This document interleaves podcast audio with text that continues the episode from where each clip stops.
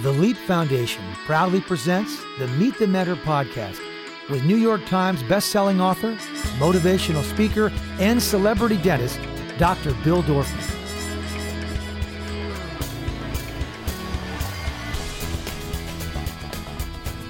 Devin is a Virginia native. He's a young talent with work that shows depth seldom seen at his age. He's developed a love of performing after receiving a standing ovation at his school talent show. Since then, Devin has performed in a number of films. The emotional depth and complexity of the character Milo in uh, Disgrace allowed Devin to take his craft to a whole new level. Devin's now pursuing other film and TV projects. Let's give a big leap welcome to Devin Druid.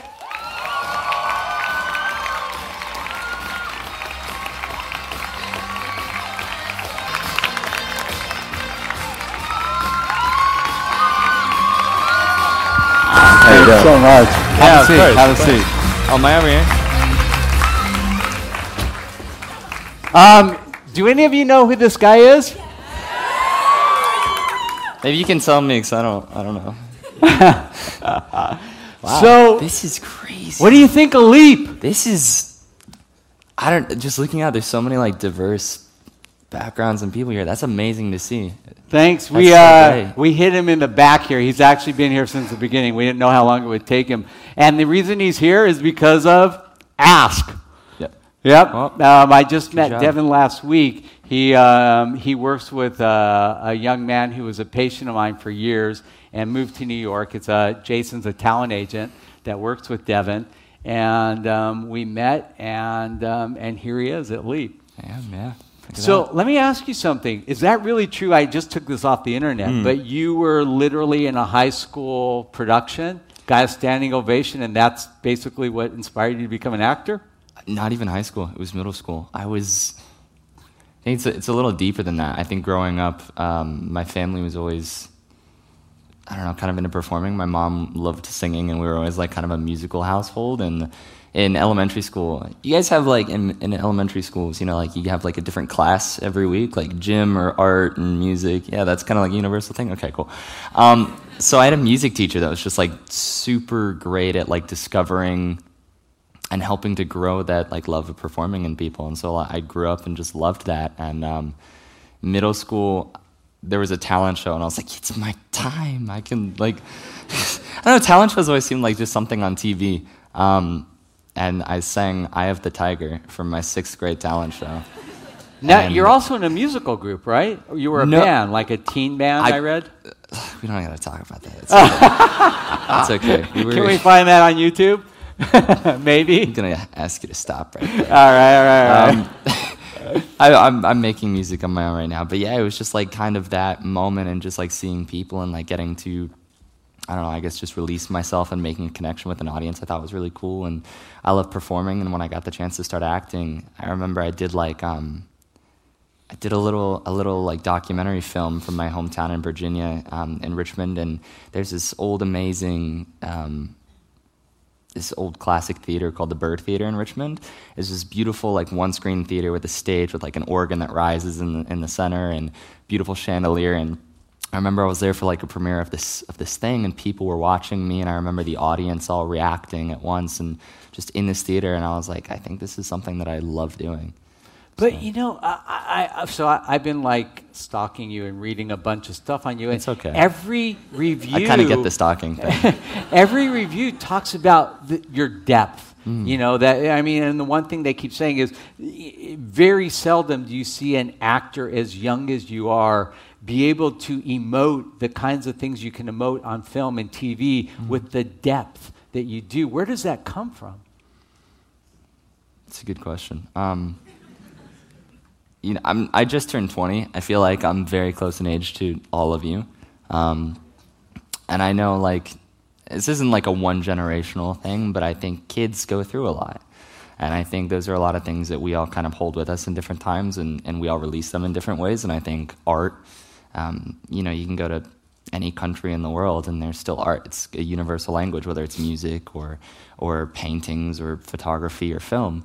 And I think those emotions of like traumatic experiences or things that are really powerful, those are things that we all kind of keep with us for a while. Um, and we get to like release those in certain moments. So I think like having those those moments and remembering those and just being an empathetic human being and being able to kind of like read a script and, and, and read that a character is going through something, even if I haven't directly been through that event, I can kind of put myself in those shoes and imagine what that would be like and empathize with that character. And that kind of helps me out in that way. And so, yeah, it's a lot of creativity. Yeah. And then using those moments that I've experienced as well and be like, I felt like that in this moment. What did that feel like? Oh, it was like this. So. Um, you know, a lot of people will, will look at, at, actors and say, well, you know, they're not so special. They're just an actor. And yeah, no, uh, let exactly me tell right. you my take on this Mm-hmm. because it's different. And, and I don't look at it from that perspective. I look at it from this perspective. Being successful is a big deal. Mm-hmm. You are probably in one of the most competitive industries in the world. To have gotten as far as you've gotten Mm-hmm. at such a young age, that's huge. And for that, I have a lot of respect. Now, you. you know, as an actor, I think that you know you can look at actors out there today, and there are a lot of them that set good examples and some that set bad examples. Oh, Mm-hmm. poor guy, you didn't have to do the whole thing. He's still taping.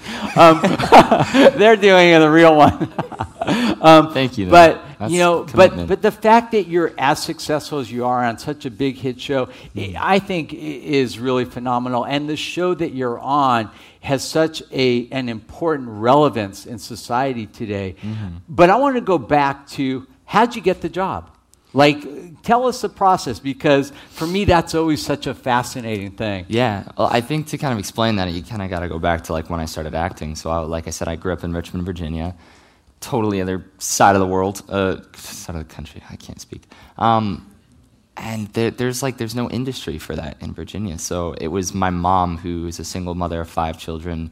We have a genetic disability called Ehlers-Danlos syndrome, which is a, basically it's a collagen deficiency. Our bodies are funny and we like dislocate joints a lot. And basically, my mom suffers from chronic pain, and she can't work. So she was a single mother. We were living off of child support checks and trying to make the food last as long through the month until the next month rolled over when the food stamps would come in so that we could go grocery shopping. And this woman had this life savings that she had been saving up to so that we could have like a better life if anything went really badly. Um, and my little brother and I, when we decided that we wanted to act, my mom was like, okay, well, I'm going to be a supportive parent. I believe in your ability and your drive, so I'm going to use that and I'm going to support you. So we got a car that could fit us comfortably, and she proceeded to spend the next few years driving my little brother up and back six and a half hours to New York City, paying for tolls, gas, food, hotel nights, just so that for five minutes we could get into a casting director's office, get in front of someone, and have a shot at reaching what we were pursuing. And that's something like I never like the power of moms is incredible. And I remember one quote to really live by that she said was she said, um, "I will put as much work into this as you do." And it was always that where I was like, amazing. I will. I'm not to let you down. So, just doing that and then gaining that experience, and then I remember I was I had just turned 18 and I got the audition for the role of Clay Jensen in this Netflix show 13 Reasons Why, and I remember reading the they, they send like a breakdown right of like the the the people involved, the production studios, and then like the character, and then like a bio of the character, and I remember people involved was anonymous content who had just done Mr. Robot, which is amazing if you guys haven't seen it. So I was like, yes. And then like Selena Gomez as producer, yes. And then it was like um, Tom McCarthy is a director who just won his Oscar for best, uh, you know, best director for uh, his film. And then Brian Yorkey is our showrunner, who's a Pulitzer Prize and Tony Award winning writer. And I was like, this is such an incredible group of creatives working on something creatively.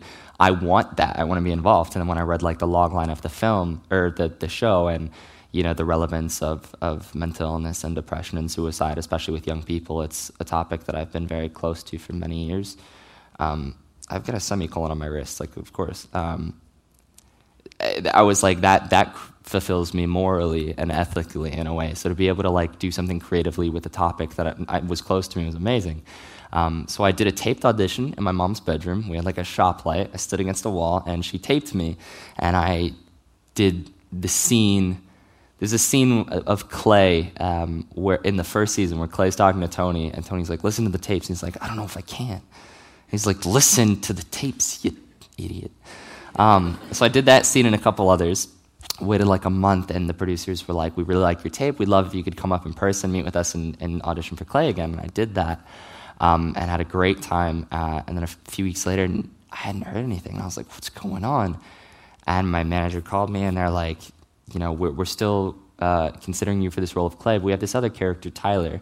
We think that you'd be really great for him." Um, Right now, he's he's only a recurring character, which means um, not necessarily in every episode, uh, just kind of pops in and out. And they were like, "But if you're interested, we will make this character a series regular," which is like one of the leads. And I was like, "Yeah, of course. I, I would love to just be involved in any way possible." So I did that scene that you guys watched of Clay and I, um, along with I think that was it. I worked with my acting coach, and and we went up and did it, and. Uh, now we're uh, i'm literally moving tomorrow to go start working on season three so That's true. He was packing up stuff and came over here to meet you guys. yeah so that's pretty cool What? This chair isn't locked. I just don't want him to. So i could have fallen Yeah. Let's get up first. I was That's totally fine. Charlie- You know what? That's yeah. cool. Okay. no worries And Um, mine's broken, by the way. I mean, as long as we're like looking at chair things. you know what it's, it's fine That's It's okay. fine. I roll It's- with it. cool Yeah. All right. So I'll tell you what. I know you're moving tomorrow. He I am. literally has a whole trailer packed up behind his car. We sent a car service for him, and which um, is very nice thank you by the no, way no. Appreciate Thank it. you for coming. Um, why don't we just do like two or three questions, and we'll let you get back to uh, to packing and Thank you. moving. And thank you so much for coming. Dude, thank you for having me. You Yeah. guys, this is amazing. And also, this makes me feel like the guy from the ShamWow commercials. it You does. seen that? Yeah. I know. saying, I usually "Wow," use the uh, I usually use the uh, microphones when we do these interviews, but I was That would have been way more formal. I was already like, I just want right. to sit on the All floor right. with you. Um, so, is anybody here a big fan of his show? Really? Well, thank you, first of all. I appreciate it. And if you're not, come that's on- totally cool too. Come on up. No you worries. can ask him a question. Uh, Okay, come on. Yeah. Oh, thank you, Tegan. amazing. You're the best. Here you go. Yeah.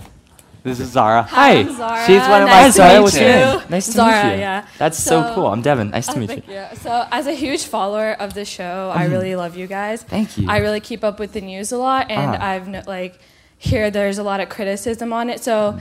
as an actor and being close to the topics that are discussed, how do you mm-hmm. deal with all of that? You know, because you're trying to portray something so strong and emotional. How do you, you know, try to get over that and tell the actual point of what you're trying to say?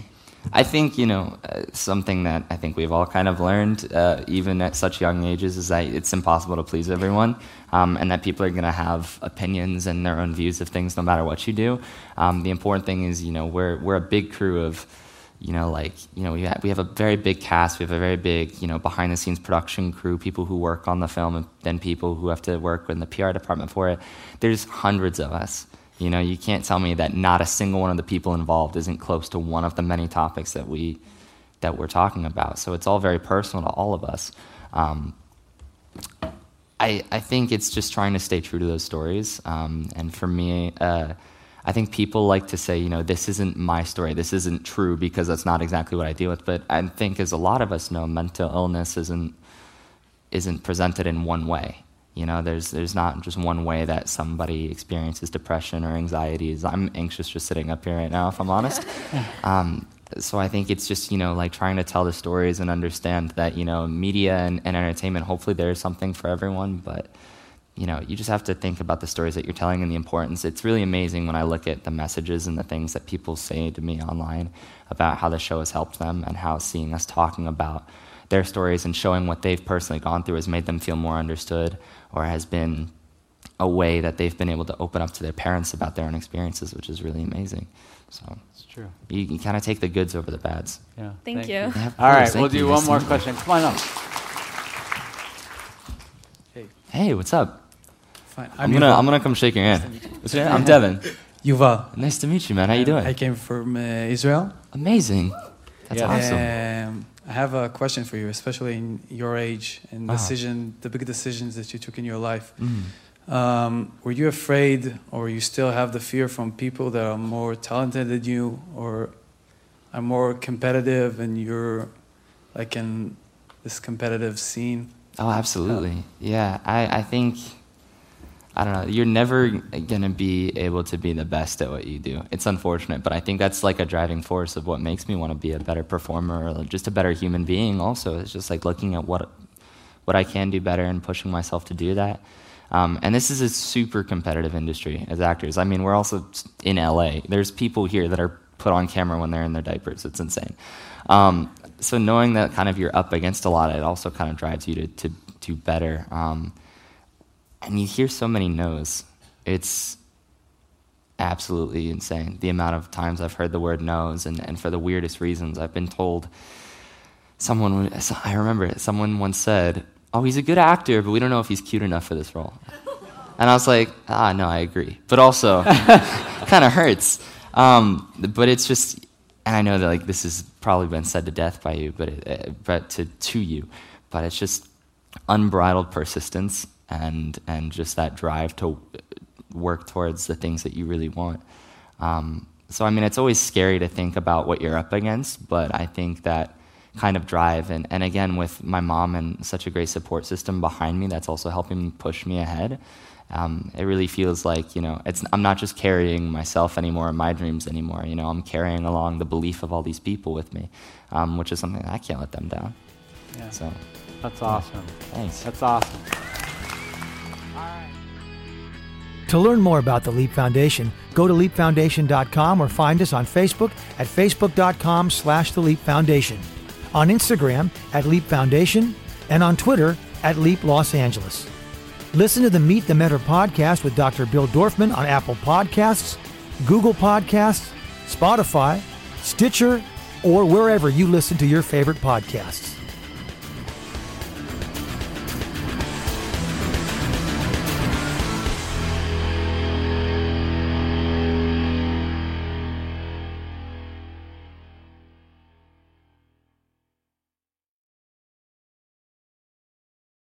This podcast is a part of the C Suite Radio Network.